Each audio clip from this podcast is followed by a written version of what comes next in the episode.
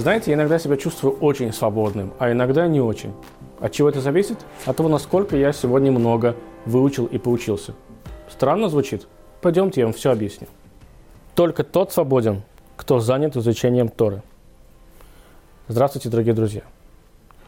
Очень короткая фраза. Казалось бы, много здесь не о чем говорить, в принципе, да? Но обдумывать можно бесконечно. По-настоящему свободный – это тот, кто изучает Тору. Очень странная формулировка. Почему именно так к этому отнеслась Мишна? Почему бы не написать? Свободный человек – это человек, который занят Торой. И все. Но нет, написано только тот свободен, кто занят изучением Торы. Дело вот в чем. Любой человек ограничен. И он даже не ограничен своей одеждой, э, своим домом, э, паспортом, в конце концов, нет. Он ограничен эмоциями. Злой человек ограничен тем, что он постоянно злится, что он постоянно завидует, постоянно чего-то хочется. Добрый даже человек, казалось бы, добрый, благочестивый, но он не такой ограниченный. Конечно, да, он не такой ограниченный человек, как злой, но все-таки у него есть доброта. Она определенном, э, рано или поздно она заканчивается. Знаете, как говорят, да, я, конечно, добрый, но все-таки скоро мое, как называется, моя доброта имеет э, грань. То есть все наши эмоции имеют ограничения. Наш разум имеет ограничения, все вообще в нашем мире имеет ограничения. Есть только одна вещь, которая не имеет никаких ограничений. Это Тора, а точнее, это мудрость Торы. В тот момент, когда человек что-то изучает, вообще глобально, он воспринимает новую информацию.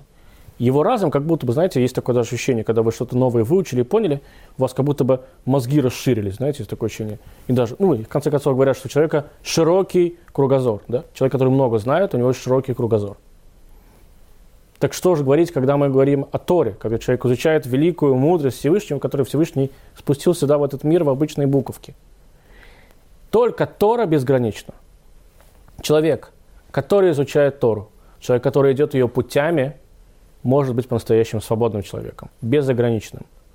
Только тот человек, который в тот момент, когда он читает эти буквы, в тот момент, когда он исполняет эти заповеди, он из-за своей, из своей ограниченности – впитывают в свою ограниченность что-то безграничное, и он становится нечто, нечто новым, абсолютно новым человеком.